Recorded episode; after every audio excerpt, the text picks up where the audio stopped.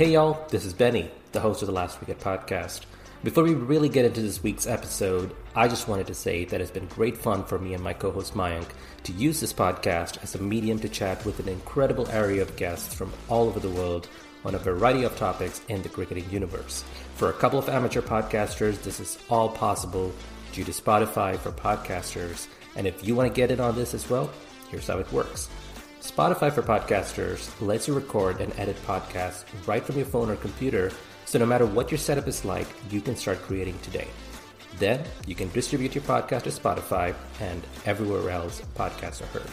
As added features, video podcasts are also now available on Spotify. And when you want to take conversations with your fans to the next level, Q&A and polls are the best way to get them talking. With Spotify for podcasters, you can earn money in a variety of ways, including ads and podcast subscriptions. And best of all, it's totally free with no catch. So if you have an idea for a podcast, give it a try. Download the Spotify for Podcasters app or go to www.spotify.com slash podcasters to get started.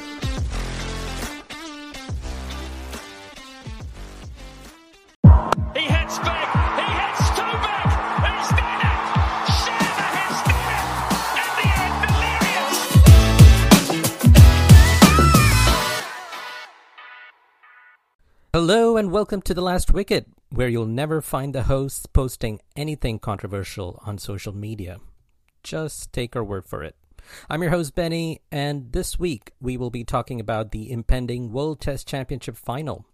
We discuss New Zealand's road to the final, what we can expect from their clash against India, the structure of the inaugural championship, scope for its improvement, and much more. To this effect, me and fellow co hosts Mayank, Nish, and Himanish we're joined by special guest Michael Wagener to break it all down. Here is our conversation.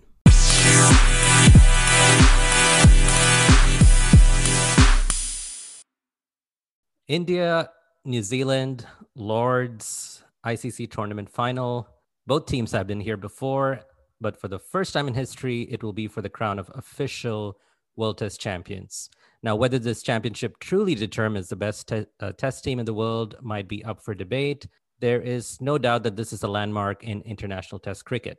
And to talk about it all, we invited a very special guest from New Zealand, Michael Wagener. Uh, Michael, welcome to The Last Wicket. Why don't you start by telling us a little bit about yourself? Sure. Well, uh, I guess the, the, interesting thing is how did I end up being a, a, a cricket expert per se? Because um, I was a terrible cricketer. I was absolutely rubbish when I played the game. Um, I think most that, of us here are, so we understand. Yeah. well, I um, I, I, was doing a bit of coaching later on, and one of the guys I was like the head coach that I was working under. Um, he, I'd said that I wasn't very good, and he said to a guy that, that had been coaching me, he said, "Oh, Michael said he was a pretty average cricketer." And uh, Rex said if he said that, he was lying. He was nowhere near average. Um, I was appalling. Um, but I enjoyed the game, and um, and I just sort of followed it a bit casually.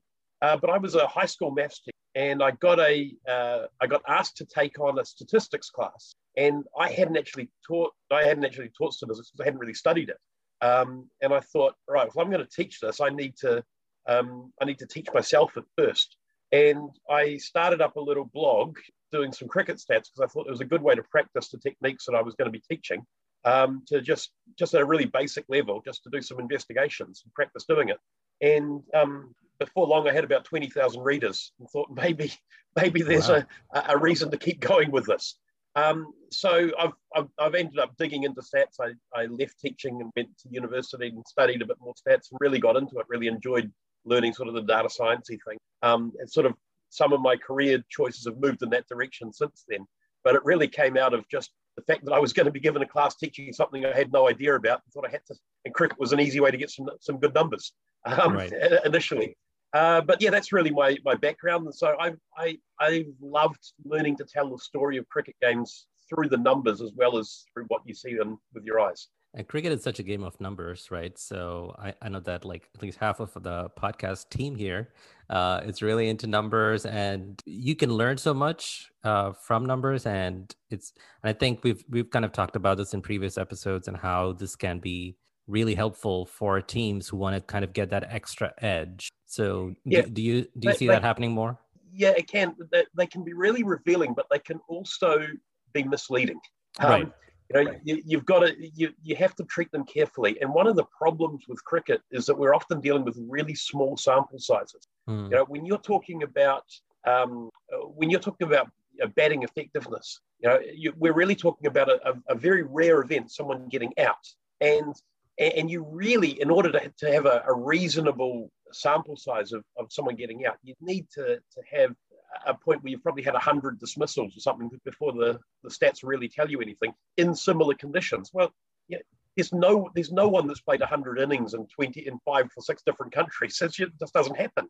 Um, so you're always having to you're always having to remember that that that the stats only tell us so much. And I think that's one of the beautiful things that the stats do tell us something, but there's also there's still a lot of things they don't tell us. They tell right. us the big picture, but not the details. And that's what makes it fascinating, right? Because you're trying to sort of describe the game with limited data, and it's a challenging problem. It's not as clear cut as baseball, right? Yeah, uh, and it isn't. I mean, and and there's also a whole lot more resources going on, a whole lot more more things happening in uh, in cricket than are happening in baseball. And, and that's, I mean, that's not a not a slight right. on baseball. It's a wonderful game, but it, it is in terms of the analysis. The actually what's going on is a lot simpler. You know, you, yeah, because the, there's a lot more aim, context in cricket, right? Yeah, yeah, and yeah, and you know, someone that's uh, scoring at a, at a at an average of 50 can be, you know, you'd say that's a wonderful thing. But if they go in a T20 match, they're going too slow. They're costing their team. In a, Test match, if they're getting 50 because they're getting not outs and, and hitting a single off the first ball of the over and having the tail get out, well, that's not actually helping their team as much as someone who had an average of 40 but was scoring them, you know, was resulting in the team getting more runs. There's a whole lot of things in there which you have to unpack to be able to understand the numbers, but right. the numbers still do tell a story. So we get into New Zealand. So they've done so well in Test cricket in the past five years, right? Six years. Um, where did that start, and why do you think that is? For one, I think it's because of the Pacers who've come along and there's a nice, well-rounded pace battery. Uh, yeah. What do you think about that? Uh, look, I think New Zealand's actually always had pretty good quick bowlers. I mean, you you go back. I mean, obviously from from Hadlee, you had Danny Morrison that came in after him. Was a, statistically not a great bowler, but when you watched him, he was an outstanding bowler. Um, yet, and then you had uh, Chris Cairns, Daryl Tuffy. You've got guys that have just been genuinely really good bowlers. Um, Chris Martin, and this group that we've got now is probably better, and they've all come through together, which is helpful. Now they're all about the same age, which means that we're going to have a we're going to have a, a drop off at some point soon. Um, but that's been helpful. But I think the big thing that's different is the batting. Um, traditionally, New Zealand haven't had quality batsmen. You know, you, you, you say, yeah, we've had Bert Sutcliffe and Glenn Turner and Martin Crowe, but there was big gaps between them. And we've never had, you know, we had briefly, we had Martin Crowe, John Wright, and um, and Andrew Jones together. But John Wright still averaged 37 or something in Test cricket. Yeah, he, he wasn't a statistically he wasn't a great batsman. Uh, whereas now we've got uh, you know Kane Williamson who's averaging in the 50s, Ross Taylor who's mid to high 40s, which is pretty much unheard of in New Zealand historically. Um, and then you've got also Tom Latham, you've got Henry Nicholls. Um, I think at the moment the uh, uh, Colin de Grandhomme would be the second highest averaging batsman in England, and he's the eighth highest averaging batsman in New Zealand. Um, wow. Now that you would never have been able to say that. So I think the batting's been a bigger thing. But if you ask where the where success started, I think there's been three key points. The first was when New Zealand cricket moved to having two rounds of the Plunket Shield, and so the players started playing more first class cricket. Um, the the second one was when uh, they standardised the groundsman and made the groundsman really uh, accountable. And so they changed how the wickets were prepared throughout the whole country, made same soil. There's only three types of soil allowed to be used. They, they truck it around the country to make sure that they've got a, a New Zealand condition. And so that's, that's one thing.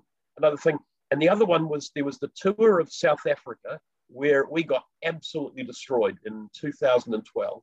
And Brendon McCullum, that, that started the conversation with him and Mike Hesson about how they do things differently. And in the next tour, uh, the one to UAE with uh, Pakistan, um, there was the Phil Hughes thing happened about that time. And after the game, the things I'd been talking about, Hesson and McCullum, they so now's the chance, there's this, this break.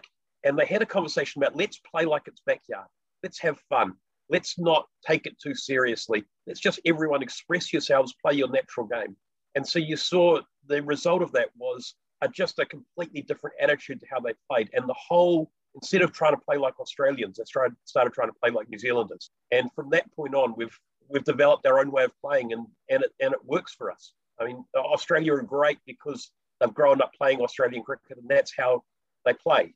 Um, but New Zealanders don't grow up in those conditions, and we, we shouldn't be playing trying to be Australians. We should try being us, and that's worked really well. And it's a treat to see, and it's a pity as well because it's a kind of a golden phase for New Zealand cricket. But they play only four games a summer, so it's kind of bittersweet, right? Oh yeah, yeah. I'd love to have more tests. Um, and I think one of the advantages the new broadcasting deal that New Zealand Cricket have got means that there's more money coming in. Uh, and so we will, uh, they are looking at trying to move it to six tests a summer. Um, and oh, that would be cool. wonderful. So, Michael, um, one of the things that I've always heard is, you know, when you win the toss, nine out of 10 times you bat first. And the 10th time you think about it and you still bat first. But New Zealand is one place which sort of goes against this, you know, convention where um, batting averages are just low in the first innings, and and you know putting New Zealand in to bat is a is a bad idea. Um, what are your thoughts about that? How did that come about? Um, is it specific to pitches or conditions there? Yeah, see, interestingly, in New Zealand, the it rains a lot. We're an island. It's two thousand kilometres to the nearest landmass, and so there's clouds coming all the way over. The, the Maori name for New Zealand is Aotearoa, which means land of the long white cloud. It, it, it's always cloudy. It's always, I mean, it's Jimmy Anderson would, would just love New Zealand if he was to stay here.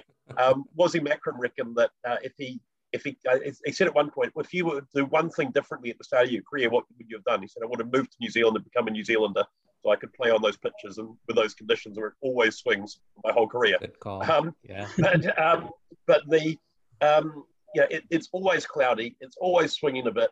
Um, the, and because of that, there's in most of New Zealand, there's a lot of moisture in the soil, in the pitch. It doesn't dry out. Um, the, the sun is the, the sun's hot, but the air is is cool.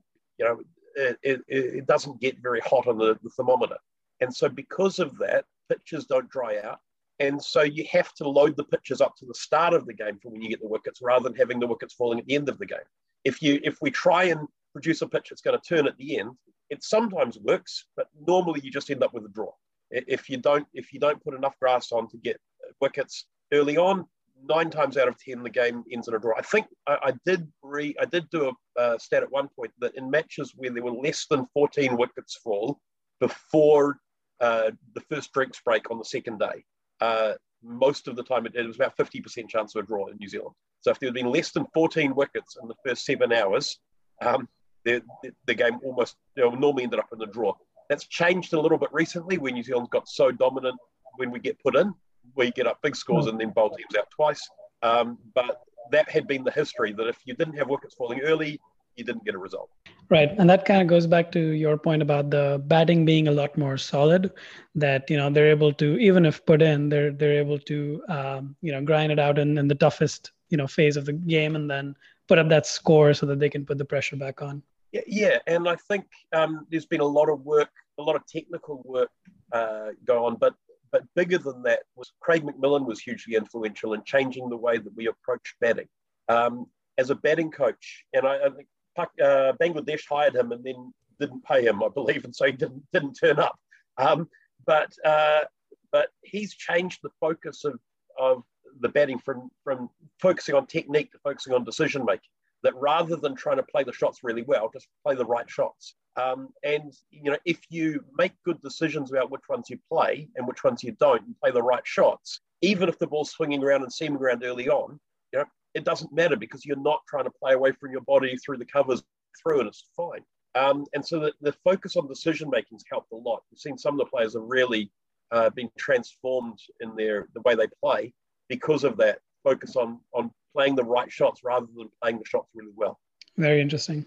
New Zealand sort of bucked this trend. So when they're put into bat first, they don't have low averages. That means they can bat very well. Whereas yeah. if you put the visiting team into bat, they falter. So that's yeah. that's been a key point of difference, I think, which people yeah, sort well, of lose in the numbers. Yeah, well, also part of that is to be able to be successful in New Zealand, you have to actually play. The first round of the Plunket Shield is mostly played in amongst the rain uh, and the, the, sort of late spring. And spring is rainy in New Zealand. It, it's not, you know, that you watch the Aussies playing in October, playing cricket in October, and, and sometimes even in September. And there's, there's, just no way you can play cricket in September and October in New Zealand. You, you start a little bit in late October, but it just rains too much. Um, uh, we had a, a, school season one year where there was games played on a Wednesday evening, and in the end, uh, the end of the the the, the, the term, uh, where there'd been nine weeks of play, the final was played between the two teams that had won one game by the biggest margin because there was only one round that was able to be completed. Um, yeah, so the, the two teams, the uh, Mount Albert and St Cuthbert played the girls' final because they were they they'd won their two their game by the, the largest margin. You know, it so rains we, a lot at that time of the year. Have we been unfairly blaming England all this time while we should have focused our attention on New Zealand's weather? Oh, look, it, New Zealand's weather is absolutely rubbish in springtime. Um, you know, and and I was uh, living in Dunedin for a while, and I didn't realise Dunedin in, in, summer is even worse. Uh, Dunedin's the driest country in the winter, uh, but it rains the whole summer, you know, which is just, I mean, it, it, there's a reason why all the black caps that come from Otago all move to northern districts. It's because you've got nice beaches and nice weather, whereas Otago's just got nice beaches. um, but um, but it's, um, you know, it, it, rains a lot at the start of the season. And if you're going to be playing in amongst that, you're going to be going on and off a lot, and you're going to have to deal with the ball seaming around. So if you don't learn how to do that, you're not going to be like the New Zealand team. And so the players don't make that team unless they know how to play in those conditions. It's similar to an Indian batsman who can't play spin won't make the Indian team because you, you're having to deal with it in the in the and even if you don't have to do it every match, you're going to have to do it in enough matches that um, that, that that you just can't make the team if you're not good at that. Right. So, Michael, thanks for joining us today. Um, so, switching gears and talking about the next big global cricketing event with no disrespect to the ongoing cricketing um, tournaments, uh, let's talk about the WTC, right? The World Test Championship in uh, New Zealand, right? Um, it's a two part question. The first part is like, you know, has there been a lot of like, you know, fanfare or chatter or like, you know, hype around the tournament? Um, because from an Indian perspective, this might be biased because it's been a quite muted lead up, I would say, because of the cancellation of IPL and the surrounding um, grim COVID scenario in India and the bubbles and so on and so forth. Uh, and the second part of the question is just generally, like, what do you think of the final, right? Like, do, are we going to have a you know a lot of interest, and is it going to be a tournament that's going to stick to the calendar going forward? I just want to hear your thoughts. Or do you want to hear your thoughts? Oh, look, I, I love the I love the concept, and I think most people like the concept of a World Test Championship. It's um, it's a really difficult thing to actually execute, and I think the ICC has actually done really well here. Um, I think we will see this becoming a big thing going forward. I, I think it's it's added something, and it's also meant there's been more focus on the tests that don't involve the home nation. Like I think um, I think there's been uh, it's been good for New Zealand cricket because the amount of money that we've that our we've got broadcasting rights from overseas has increased. You know, there, has been more interest from overseas in neutral matches, and I think that's a positive thing for for broadening out the game. That you know, there's more income coming in for the teams that are, that have the smaller home markets is, is a really good thing. Um, the in terms of has there been a buzz in New Zealand? Um, I guess one of the things in New Zealand is that cricket has traditionally been a sport mostly played by white and Asian or South Asian people. You don't have many uh, Chinese New Zealanders playing cricket. I, I, think from my coaching, I can think of two maybe that I, that I saw coming through out of about I don't know a um, couple of thousand kids that I that I saw, and you know one Thai boy, and that was about it in terms of East Asian cricketers. Um, and then Maori and Polynesian, which make up a pretty big chunk of the population. Um, there have been quite a few Maori fast bowlers come through, like uh, Trent Boult, Shane Bond, Kyle Mills, were all part Maori, but not many. Daryl Tuffy, uh, but not many. And, and in, fact, in fact, some ways the, the fact we've managed to unlock our Maori population a little bit has been part of the success. But traditionally, there's not a huge uptake of cricket amongst Maori and Pasifika. Um, so one of the things to, to tell about the buzzers, has there been any mention amongst those groups? You know, the, the people that are interested in cricket are interested in cricket. Um, but I'm working for a construction company at the moment, and some of the, the Maori builders are telling me about the, the game and that they're looking forward to it. They're trying to figure out how they're going to watch it. Uh, the Samoan guy at the building yard is talking about it the other day. Um, so that tells me that there's a more of a groundswell in this than I was expecting. Um, and that, that's exciting, but it's a terrible, terrible time zone for us to watch in New Zealand.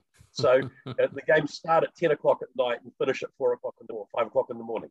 There's, there, there's not really a worse uh, possible place to, to be watching cricket from. So it's, it, it's not helpful in that regard. This is how Michael. the Indians feel when you play in New Zealand, right? because it begins in the night and it goes on through the night, and we have to watch that. We love watching that. So yeah.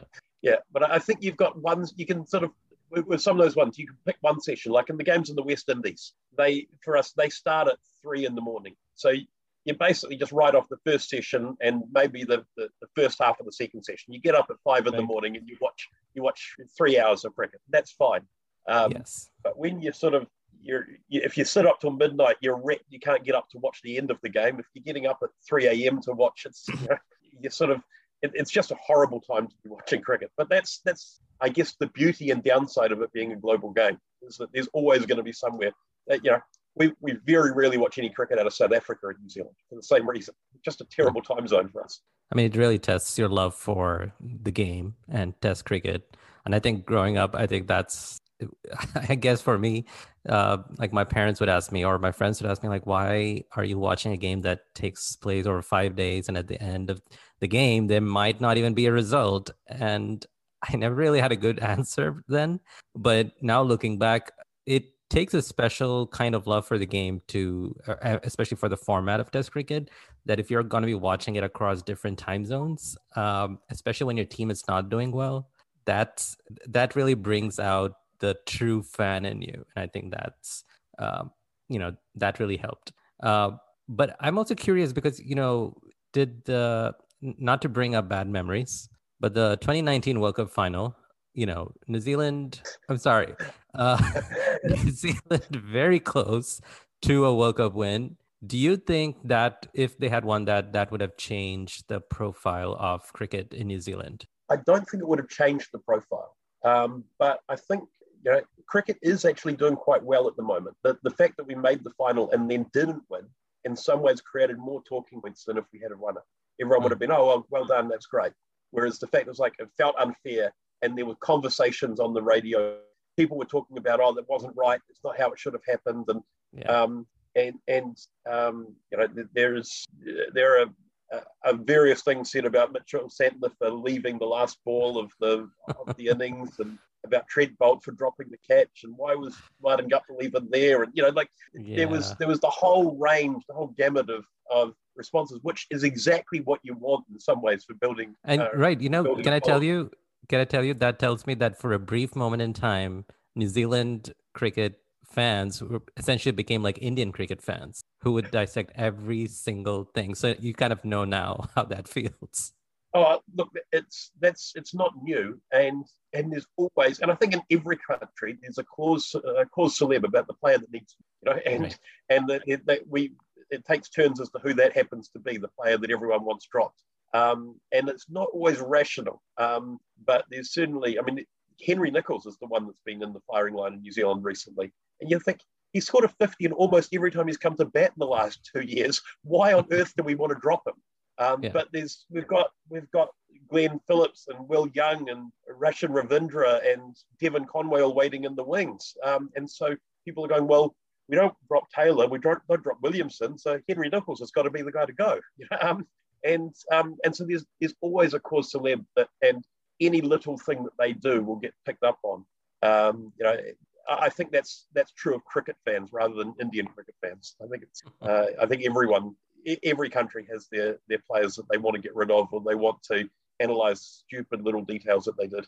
And that's not always a bad thing, I guess. As long as people are, as long as fans are engaged with the game, I think that's a that's a good thing. What you don't want is disinterest and apathy. That's that's where the game actually starts dying out. And it was dark days after that South Africa uh, tour, particularly where we got bowled out. It was one of the matches I think we got bowled out twice for under eighty or something, and you know they were just all over us. Um, and and it was around the time that there'd been uh, a sense that Ross Taylor had been unfairly treated with because he got dropped as the white ball captain after losing after winning like 340 matches or something. How he managed to last that long was more a surprise than the fact he got dropped.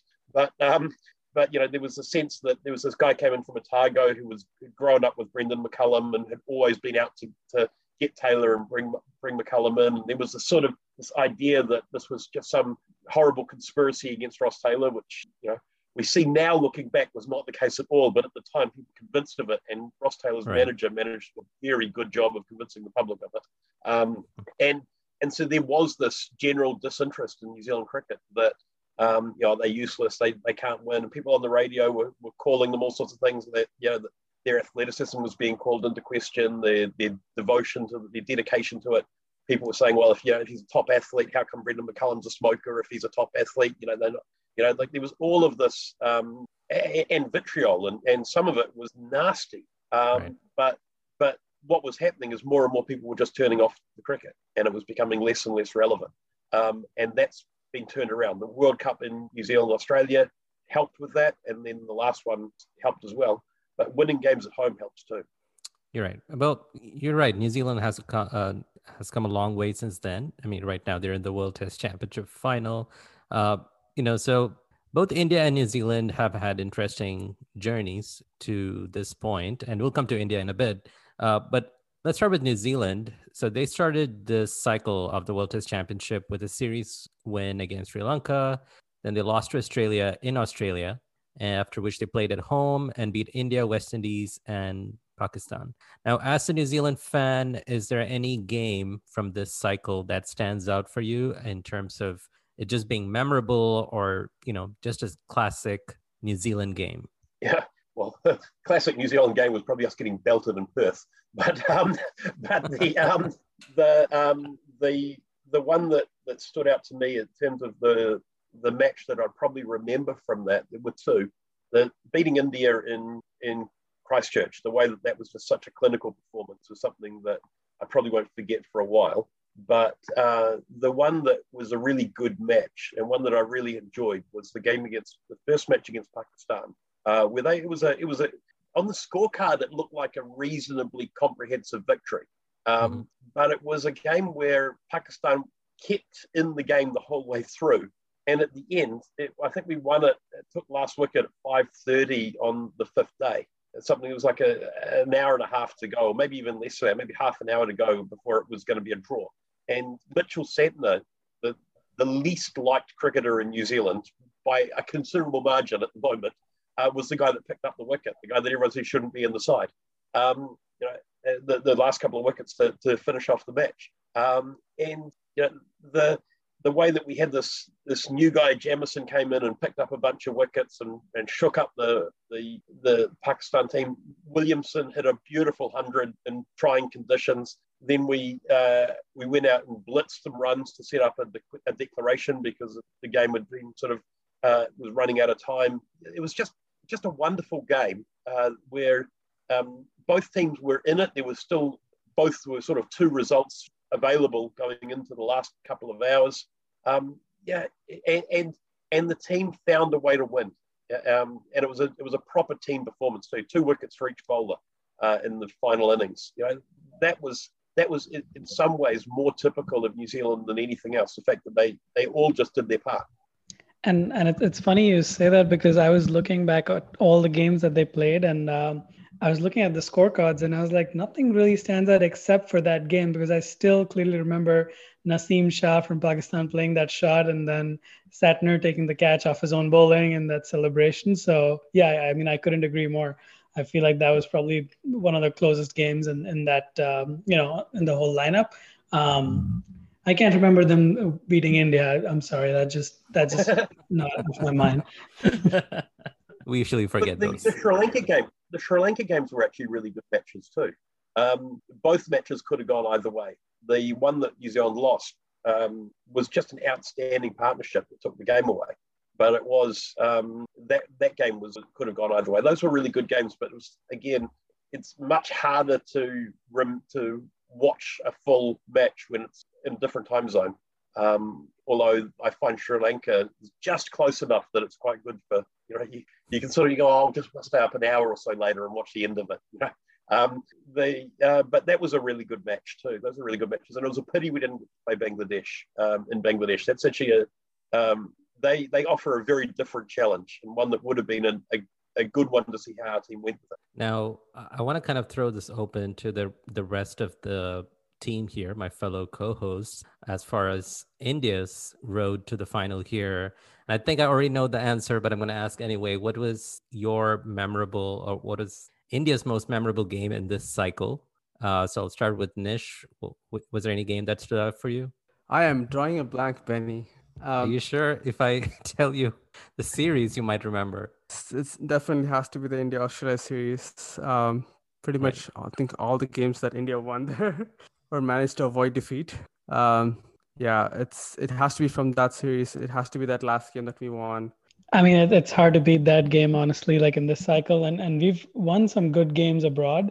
So um, I personally thought that the uh, series in England in 2018 wait, was that part of WTC? I forget now. It's been no, on it for wasn't. a while. It wasn't right. Okay, yeah. So I mean, I I personally thought like before the Australia India series um, at the end of you know last year, that was the one series where I just couldn't get you know you know turn off the TV because I feel like even though we lost one four, every game was going to the last day and, and the last session and it was you know always close so yeah i mean the fact that australia india australia beat that I, it was shocking in my uh, and just the fact that we beat it with you know all the circumstances that it happened i think it was definitely me- uh, really memorable. And i feel like i remember thinking at that point that you know we're definitely going to lose to australia in australia with the second grade team. So the best we can do is beat England 4-0 and you know have a slight chance of qualifying for the final. Yeah, so Gabba is the obvious answer, but uh, I was there in Jamaica for the second test versus the West Indies. And okay. Bumrah took a hat trick in that match, and I think Ishant Sharma made a 50. So that's memorable for me, apart from the Gabba winner. I forgot about um, Ishant's 50. Wow. Yeah.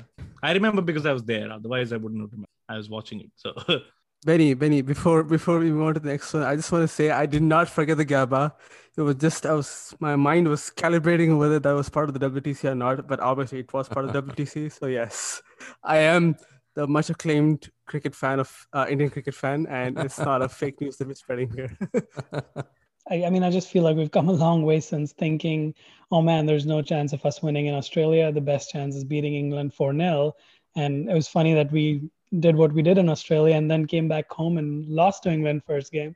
So yeah, it's been it's been an interesting few very, months, but uh, right. definitely, I mean, I, I I'm really excited to see the final, and I think this as a concept, as I think Michael rightly summarized, you know, I think it's going to get better and better, and definitely some of the COVID challenges also made it worse. Yeah. So if any, you know if anybody's listening to this, it's you would think that we only watched uh, India's tour of Australia because that was really the most memorable, given the context and given the dramatic you know climax to that whole series. So yeah, for me too, uh, Gabba would be the pick, especially after Tim Paine graciously invited the Indian team to to come over there, and you know the end result was very satisfying as a fan. Uh, but but Michael, let's let's talk about the final. Um, you know, comparing both teams. For once, India can boast of a very good bowling attack, a fast bowling attack themselves. Uh, so, in terms of comparison, I think it's fair to say that both sides have a good set of bowlers, and the only thing that might actually distinguish the two teams from each other might be uh, New Zealand's batting uh, against swing uh, in those conditions. So, w- would you say that's a fair assessment, or do you think it's going to be different? I don't know. Look, I, I, I have no idea how that World Test Championship final is going to go, and that's the beautiful thing. I mean, I can see a dozen different scenarios in my head as to who's going to be dominant. One of the things New Zealand, this is New Zealand's first game. We're recording this in the middle of the, the first test between New Zealand and England. And this is the first game we've played with the Duke's ball. Uh, since I think 2015 or 2016. 2015. Uh, we don't 15. tour England. We don't tour uh, Indies very often. So you know, because of that, um, I think India have played 11 matches with the Duke's ball in the time New Zealand last played one. Um, so our bowlers aren't used to playing with it, and that's a that's a, a big disadvantage. And our batsmen aren't used to facing it. So these two matches were vital for New Zealand. I think without them, uh, we would have really not had a shot. Um, but uh, you know, it's it's really interesting to see. I, I wonder whether actually the New Zealand's lower order bat. So the the batting at numbers six, seven, eight, nine, ten, where New Zealand have got. I mean, at the moment in the current lineup, every player in the top nine, I think, has got a century, and every player in the eleven has got a fifty. Um, and uh, New Zealand batting averaging. Uh, I did look it up at one point. I can't remember off the top of my head, but from numbers six, seven, eight, and nine combined, average over 40 for New Zealand in the last few. Um, and so, whereas no other team, from memory, no other team was over 32. Um, so that that's sort of that's a huge difference in terms of New Zealand bowlers to bat. Um, Jamieson, Southey, um, you know, even Wagner can hold a bat. Uh, Santner, de Grandhomme, Mitchell, these guys are all able to hit centuries, 50s, and um, and you know, and, and, maybe the batting evens out, the bowling evens out, but the the batting of the bowlers could be the difference. That's a fascinating point because you know as conditions become more difficult, it gets harder to start. So that's what you see in the past six years of Test cricket, right? So it's it's getting harder to start an innings for top order batsmen. So that lower order might make the difference, like you said. That's a fascinating point, and I don't think people focus on that when they talk about comparing the teams? Yeah, well, I mean, uh, one of the things that we've seen for New Zealand, one of the key people in New Zealand's rise has been Colin de Grandhomme. Um, Colin de Grandhomme and BJ Watling. That, that sort of combination of those two, BJ Watling, the dour defensive, backs to the wall, I'll dig us out of a hole player. And then the Colin de Grandhomme is really very much a bully of bad bowl of tired bowlers. Um, I did do some stats on this. In the first 70 overs of a match, de Grandhomme averages 25 at a strike rate of about 60. After over 70, the times after there, he averages 46 at a strike rate of 108. So if you can if you can hold off until the bowlers are tired and then get de Grandhomme, it's not it's not guaranteed to succeed, but more often than not, he's actually I mean you know average 46 a strike rate 100. That's that's a player who destroys teams and doing having that coming in at number seven and number eight. Um, potentially just yeah, he can he can turn and get match around, and he's done it a few times. Uh, the the West Indies, you know, the, the, one of the matches was looking fairly even when all of a sudden de Grandhomme came in and hit 100 off about 110. Um, and all of a sudden, New Zealand, instead of looking at 350, was suddenly over 500. And and there was no chance for West Indies really to come back from, from such a big score on a difficult pitch. As their bowlers got tired, and then he just destroyed them. And um, and it was disheartening. You could see their, their heads dropping every every time a ball disappeared. It was it was taking a little bit of their heart with it, um, and and so that sort of lower order hitting that New Zealand have could be potentially the difference. So one of the other um, aspects of this comparison is uh, New Zealand obviously have the two left armers. Um, I'm just thinking Wagner's success as you know short ball bowler has been well documented. Uh, do you think that that gives them a, an, a little bit of an edge, considering um, you know how we've we've seen India struggle against left armers a little bit? Yeah, look, I think I, I think every batsman in the world actually finds facing left armers difficult. Um, the ball's coming from a different place. All of the time that you're growing up, developing your muscle memory, you're mostly facing right arms. You know? right. You're, you're, you're looking for where the ball's coming from from that place, and suddenly it's coming from somewhere slightly different. Everything has to change and you can think about it differently, but to actually get to the point where you're comfortable facing it is quite a different. Um, and then when you've got someone who's reasonably short, like like Wagner, but bowling these bounce from an awkward angle. And I, I, I was chatting to a couple of the, the West Indian cricketers from the 80s. They said that the guy that they they found the hardest to face was Wasim Akram, the bouncer. You know, they they faced in the domestic cricket, they faced all the Holding and Garner and um, Ambrose and, and, Walsh, and they faced those guys. But the guy that gave them the most grief was Wasim Akram because he was shorter and he was bowling left arm, and it felt like they didn't know when it was coming. Uh, whereas they could sort of pick up when it was coming. You get that the the, the instinctive. Most top players can tell you what the ball's going to do before the bowlers let go of it. Um, from from reading their body language, whereas they from a right armer they can't do that as easily with a left armer uh, because it just looks different. And sometimes they're running in from behind the umpire and all sorts of things like that. So um, left arm makes a difference. The, the interesting thing is going to be how Wagner goes with the Duke's ball, which tends to stay a bit harder than the Kookaburra. And it's the fact that the ball gets soft with the Kookaburra that makes his, his bowling so effective because some of them stand up and some of them sit down. There was a one of the games in, in UAE. He'd bowled about a dozen balls that would all land within a handkerchief size on the pitch, short balls and there was about a meter's difference as to where they landed, where they ended up when they got to the batsman for exactly landing on exactly the same spot. Some of them were hitting the seam, some of them were cutting in, some of them were going away, some of them were keeping low, some of them were going up. And so the batsman couldn't react until after the pitch. That makes it pretty much impossible to deal with. Now, if the right. ball's not so soft with the Dukes, maybe that's not going to work as well. And we'll see, I guess, in, the, in uh, uh, New Zealand haven't had a chance to bowl with an old Dukes ball yet. You know, we'll see if they do and how it goes for them. Right. And Himanish, do you see um, Pujara playing sort of the role that he played in Australia, where you know he was um, almost a designated blocker for for the first few overs I mean, this, and making sure the bowlers are tired? This is an ongoing debate, right? Because Pujara's style of play is something that blocks. And when you have a battery of good bowlers, you're liable to get out because you always have that good ball around the corner. So if he can survive the first 15, 20 overs, then he can block. But I think it's difficult in England for him uh, to do that with the kind of bowlers New Zealand have as well. It'll be interesting to watch how he faces up to Boult and Wagner. Yep, yep. Yeah, and I mean we've we've we've had a little bit of a, an example. We got to see him playing in a couple of tests in New Zealand against New Zealand, and he averaged 25. Um, but then no one really averaged. you know, what was it? I think Agarwal was the was the top averaging. Yeah, so Agarwal had 102 so runs. Yeah, Pujara yeah. had 100. Yeah, but Pujara had so, faced 300 balls, right? So he stuck yeah. it out, but he didn't get the runs. And, and and that's normally that's a really good thing if the new ball is the only is the only danger. If the new ball is the danger, you want to get through the new ball and then get to the old ball where you can survive. But when Wagner's New Zealand's main weapon is Wagner, who's bowling with the old ball, seeing off the new ball actually isn't that helpful. You've got to score off the new ball and the old ball. You can't just wait until the bowlers get tired, especially when, I mean, these New Zealand guys are ridiculously fit. Um, Henry Nicholls broke the All Blacks record for the All Blacks training, um, the, All Blacks fitness wow. test. Um, and and that a, a, few of them got upset with that and they broke, took the record back. Uh, Beauden Barrett's hold it, holding it again now. But um, but the fact is, these guys are, are fit enough that they can compete with guys who are, you know, anaerobic sport on you know where cricket isn't that. Um, they've got the fitness to do that, so they'll just keep running in and bowling. You know, tiring them out.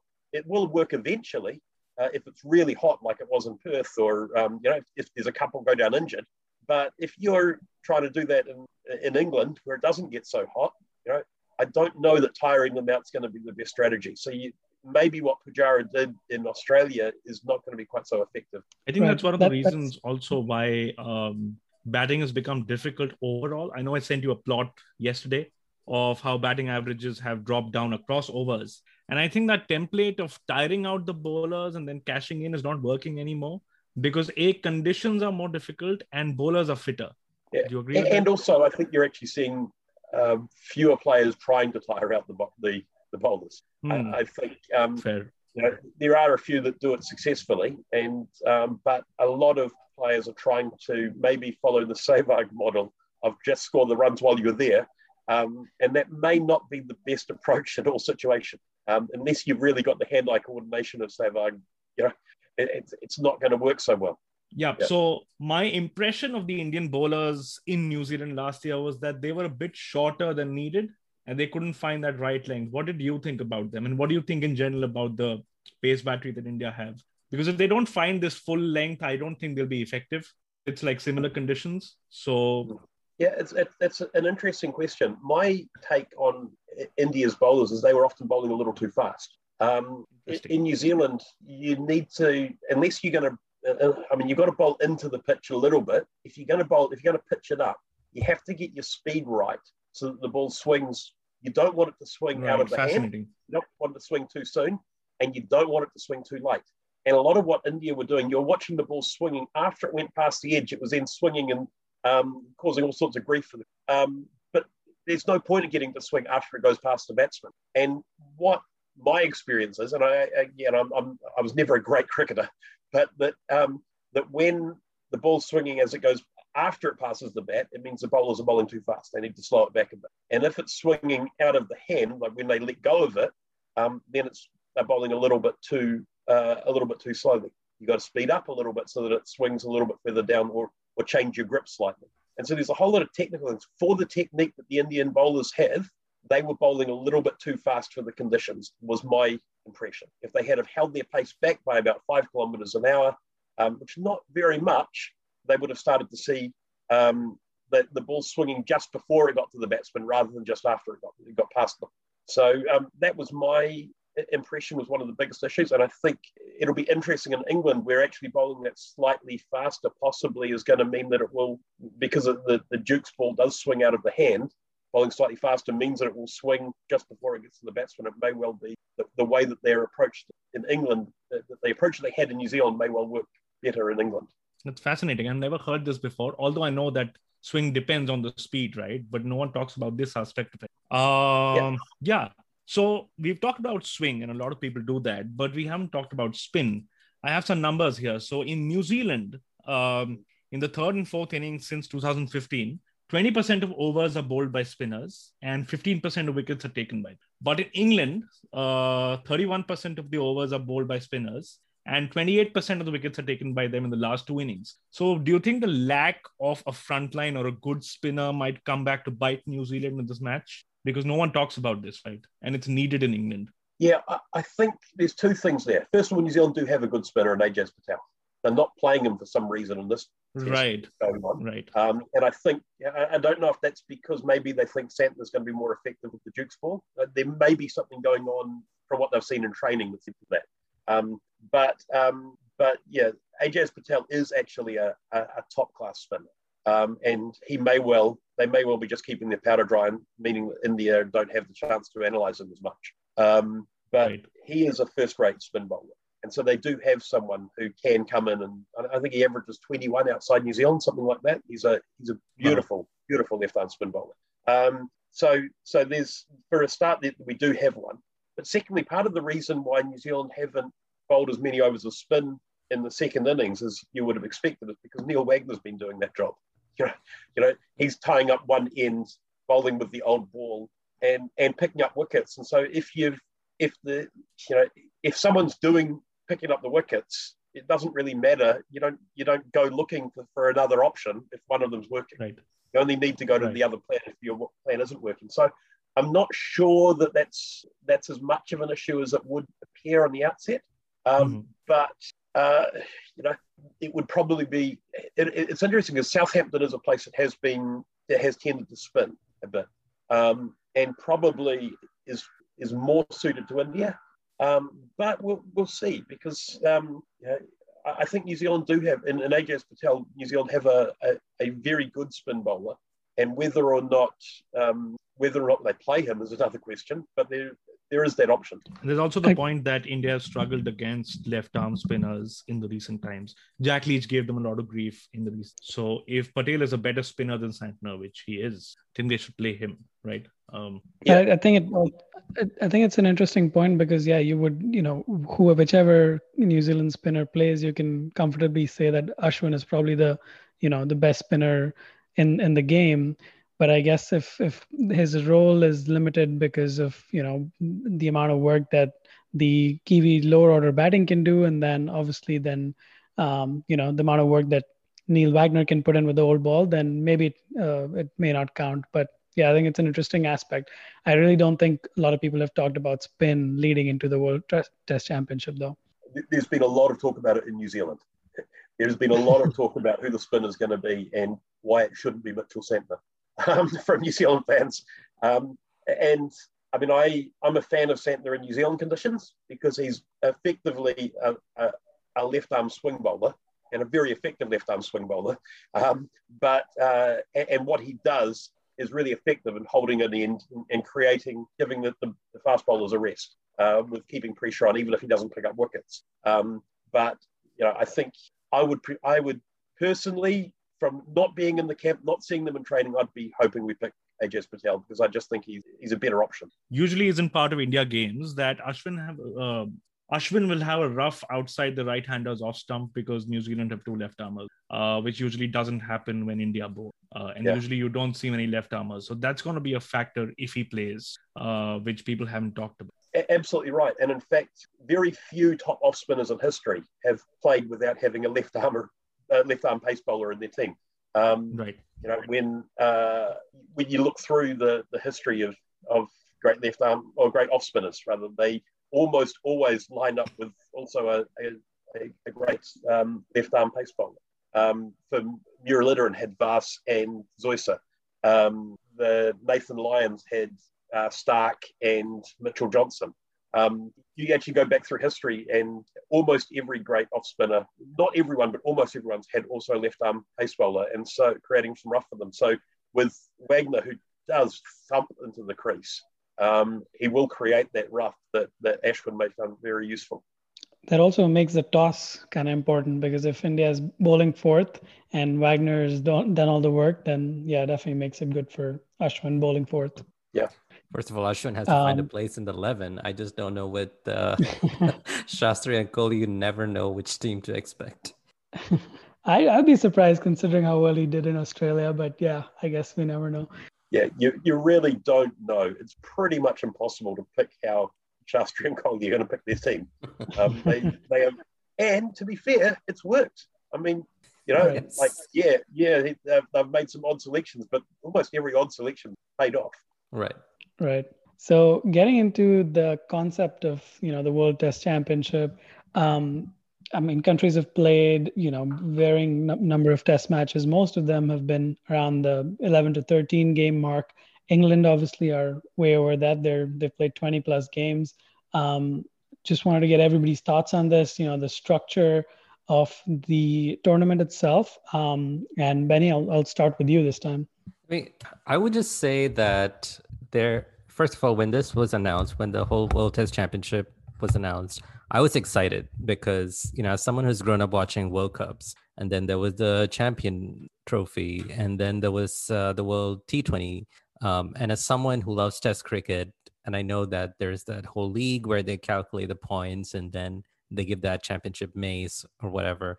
Um, but there's something different about a final which determines a winner you know that's how with most sports it is structured that way. So to see something in test cricket which i really didn't know if it was possible uh, that some of the brightest minds in cricket were able to come up with something like this. But then i saw the format that they did come up with and i was not sure if these were the brightest minds.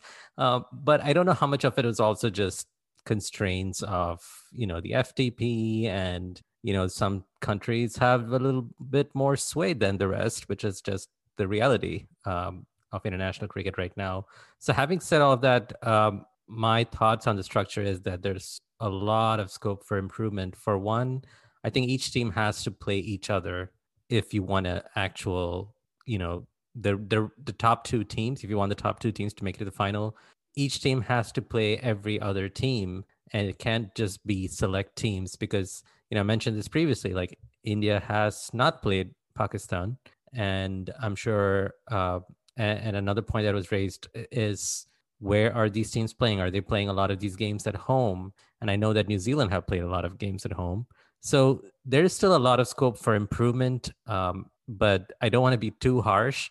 I think for a first attempt, this isn't too bad.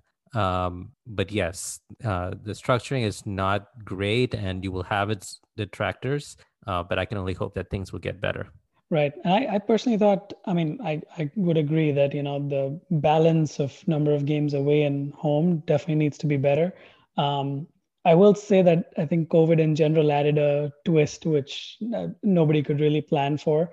So right. there's that aspect of it. And then um, but overall, I, I, personally, you know, when I first heard of it, I thought it was a great idea because now there's, you know, the Barmy Army and those passionate fans who are suddenly looking at the scorecard of a Sri Lanka South Africa game because they have to care. So, I mean, in that sense, I, I, thought it was a good idea. But um, Himanish, I'll go to you next for your thoughts.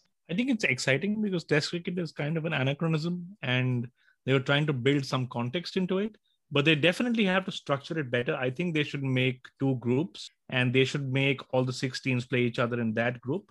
And they should do something like counting only two games per series towards the point because this dividing points across series things is kind of like iffy. So I think they have a lot of room to improve. But for the ICC, who are usually like backward thinking and archaic, and you know, for them it's a good first step. I think it's it's novel, it's very exciting, and I hope it'll go um, forward in time. Michael, would you agree? Yeah, look, I, I don't have a problem with the dividing games across the, the points across the series. I think that was probably the best solution given that England and Australia were unlikely to agree to playing a two match series uh, against each other. You know, given that the Ashes was never going to be reduced from a five match series, and there's no way that you could afford to have New Zealand Bangladesh being a five test series, um, it would bankrupt both boards. Um, because of that, you had to say, uh, well, in that case, there needs to be the same amount of points per series. Six, if there's going to be six series, that's fine. Same amount of points per series makes sense. The problem was it's been reported in terms of games rather than in terms of series. You know, all the tables you see have how many games won, not how many series won. And and if if they'd changed that around, that would change it. But one of the, the issue, one of the things with that, people there's also been a lot of complaints about, oh, you get more points for winning a, a game in a small series, but you also lose more points for losing a game in a small series. Right. Um, Australia lost 27 points on average for every match they lost. New Zealand lost 45 points for every match they lost. Um, you know, when you look at it like that, the, the short series were actually a big disadvantage, especially when you had one partnership, New Zealand 60 effectively in the in the Sri Lanka game. Um, I kind of like agree with the general theme here, right? Like cricket has been meandering contextless in an island, right? Like these pretty much on a whim, two countries or you know can they said, hey, let's play a couple of test matches, right? Like it doesn't have any tie up or linkages to a larger culmination, right? So in from that perspective, I think this is a much needed um, you know context. Like you know every other tournament, like for example in soccer, you have like in between the club tournaments, you have teams coming in playing friendly. Sure, okay, that's fine. But ultimately, they do play in a qualifier that leads up to the World Cup, right? So this is a much needed revision to the current cricketing structure. However, like with anything else, this is a first pass at such a large scale. So you know there will be like a lot of incongru- incongruities, and that's what we're seeing today. Let's give this a few cycles, you know, before being a little critical of it, and have a sample size enough to understand okay this is what's working this is what's not working and then maybe you know we should come collectively together to uh, approach this and revise it to improve it overall i think this is a step in the right direction is the room to be improved 100% 100% if, one one oh sorry just one thing i'd love to see just on that if they were going to change it and this would be quite a radical change. A lot of the reason we play series is because it used to take a long time to get from one country to another. You have to take the boat for three months to get from Australia to England. And so you're not going to go and play one game. We have airplanes now. Yeah, this, this is not, it's, it's no longer takes three weeks to travel from one country to another. We no longer need to have really long uh, tours. I wonder if you to have, instead of having this tournament taken over two and a half years and then no final, if you were to say there is a one year tournament, it's happening in 2023. The 12 teams, everyone plays everyone else once. You play six at home and six away. And you work it around and at the end of that, there's a winner. Uh, the, the, the team that's in the top of the league wins. You get three points for a win, one point for a draw. The end of it, that's and, and so you're playing six one-off tests at home and six one-off tests away. Um, and I reckon that would be that would possibly be more interesting than what we've got right. currently. Where um, yeah, you've got these six tours. You don't know who you play. You know, New Zealand didn't get to play are rubbish. We've got to probably wait until they're good again before we get play them and get thrashed like we normally do. Um, we also didn't get to play Bangladesh. Um, you know, it's it's one of those things where um, the you know who we end up playing was made such a big difference to the outcome potentially. Um, and where whereas if it was you play everyone, it would feel like a more real result. I would totally watch and, that. Uh, the, the the challenge there would be considering how good teams these days are at home. I think the challenge would be coming in for you know one away game. It's it's just going to be really really tough. You know, it's it's really going to be um, you know the top two or three teams who'll have a good chance of beating them. But yeah, I mean that definitely sounds like a sort of a super World Cup, so to say. You know, it'll be because it's five days. It'll be it'll have to be spread across quite a few months. But yeah, definitely sounds like an interesting idea. And for that reason, I don't mind a longer cycle. I mean, most World Cups, uh, if not all, are just are what every four years. We could have a World Test Championship every four years, essentially. Well, at least a winner being determined every four years, and in that four-year cycle, you know, teams can play one home and away series against each other. Uh, and I think you could accommodate the FTP a lot a lot better if it's spread out over a longer period of time. It gets a little harder to build context um, on that time scale. So I think that's the only issue. you can't have a tournament spread across four years. Like people lose interest in the points table.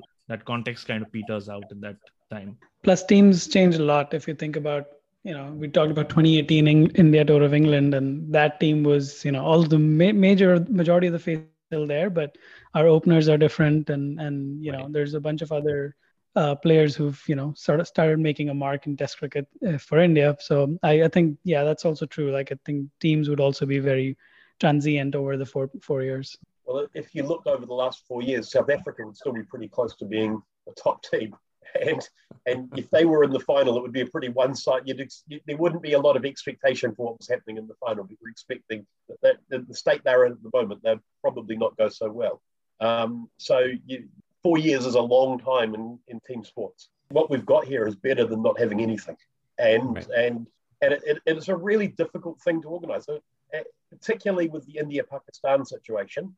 Um, that makes it even harder to uh, to be able to have a competition that feels fair when there's one or one team that's refusing to play another one. You know, there, there's there's issues with that. So um, so you have to try and work around that. You know, a conference system could could be good. I I had proposed a tier system where you had four teams in each tier, and you play teams in your tier and the ones either side.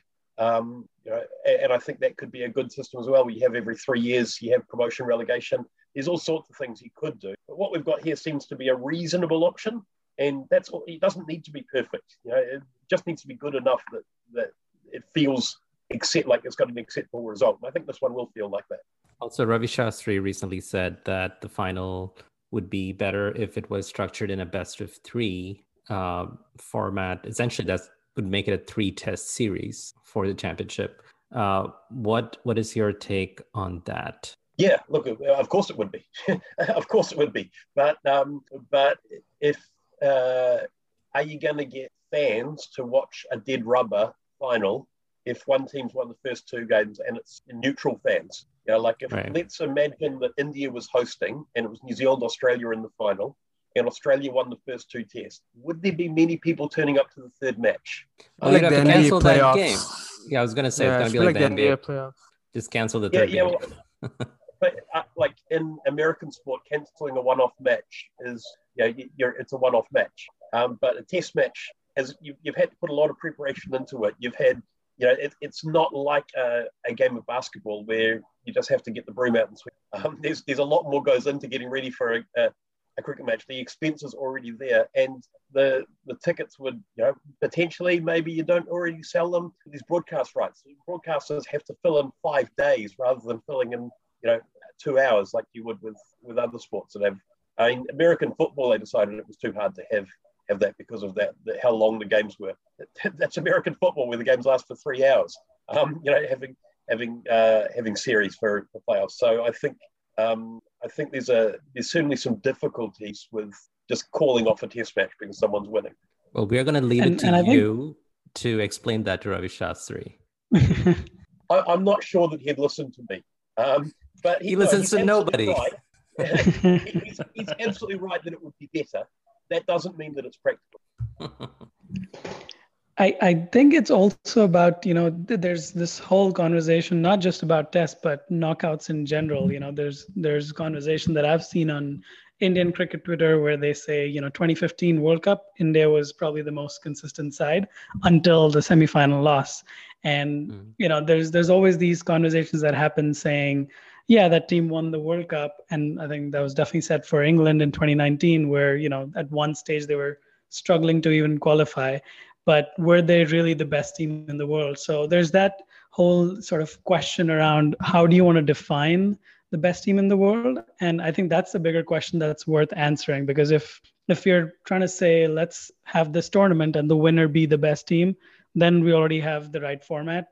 But if the if the uh, question is let's actually find out which is the most consistent team across time. Then yes uh, having you know more days then that would go for even the one day world cup where we, we would have you know sort of an ipl style qualifier and and um, well, i forget what the other game is but um, you know that sort of setup might be more um, more what the icc should look at. I think if you want to find the best team you have uh, five round round robin or six round round robin where everyone plays each other five or six times and the tournament lasts for about a year. is that really what we want? Um, there's some there's some significant downsides to going down that track. Um, you can't statistically find the best team from a one-off match. You can only find the, the team that was best at that game, and even then, you can't always find the. Sometimes the team that plays the best doesn't win because there's weird things that happen. Um, so you, you just have to say, well, it, it comes down to luck. And yeah, that's that's part of sport. There's always an element of chance and an element of skill, and it's a combination of both. I think a lot of these conversations also arise because people don't understand the difference between a World Cup and a league. A World Cup is not necessarily meant to find the best team. It's meant to create artificial context and knockouts so that you can have some sort of excitement, right? If you want to find the best team, like you said, you've got to have a league, which is not what a World Cup is. And people somehow fail to grasp that, I think. That's why you have these conversations around you. Is this really the best team? Yeah, that's that's a very good point, right? I'm going to go back to the soccer or football parallel here, right? In in across Europe or across any other uh, country, right? The leagues over time, kind of like you know, the laws of averages kind of you know negate each other. Uh, you know, a, a bad call here negates a good call there, and you know, like it kind of like evens out over time, right? But whereas in a tournament for knockout game, knockout tournament like the Champions League, for example, I'm not saying Chelsea won this year by luck. They put their blood, sweat, and tears in one. But in 2012, when you, of course. in 2012, when you look at Chelsea's overall performance in the league and the Champions League, you know, when they eventually won the Champions League, you know backs against the wall against Bayern, and in the league they finished like sixth or seventh, right? So they weren't really the best team in the in the country or even Europe, but in that tournament they were the best team. So it ultimately, like I think my what Mayank and uh, Himanish said, right? We need to like clear our definitions of what we want to call the champion side of that time, right? And then go work backward from there. I'm sorry. All I could think while you were saying that is you're just saying it because Chelsea won. So I don't know how much of that to take seriously. a little bit of bias, Meyer, but all right. Well, um, uh, before we wrap it up, there is still one important question that I want to ask Michael because you're the only New Zealand cricket fan that we have here at this moment. Um, what's the deal with Colin de Grandhomme's hair? Are we going to call it a mullet? What is it? It's horrendous. It is absolutely horrendous. But um, but uh, look, I guess if you're in a job where it doesn't matter what you look like, then if you want to have a terrible haircut, you can get away with it. Um, but, um, no, look, uh, what what is the story with it? I think he, uh, yeah, you could blame the the lack of barbers over lockdown, but it's been a long time since New Zealand came out of lockdown, and he's still got a bad. Haircut. Yeah, that's not a good um, excuse anymore. yeah. Um, I I don't know. I think he actually likes it, and and I think that just suggests that cricket is probably his forte, not design. Nobody's gonna go and tell him it's terrible to his face. So nobody has told him it looks terrible. Uh, well, no, I, I, I don't know. Uh, maybe maybe he genuinely thinks it looks good, or maybe he's going for the so bad it's good uh, kind of kind of look. And in which case, yes. he's almost succeeding. Right. All right. Well, we're gonna wrap it up here, and um, you know, all said and done, fans are always craving for high quality cricket with a good measure of context thrown in. And a final to determine World Test champions that features contests like Kohli versus Boult and Williamson versus Bumrah is always something worth looking forward to. So we'll soon see how it all shakes out. Uh, Michael Wagener, thank you so much for joining us today. It was a pleasure, and uh, may the best team win. Or at least the one that plays the best. Right. we'll see.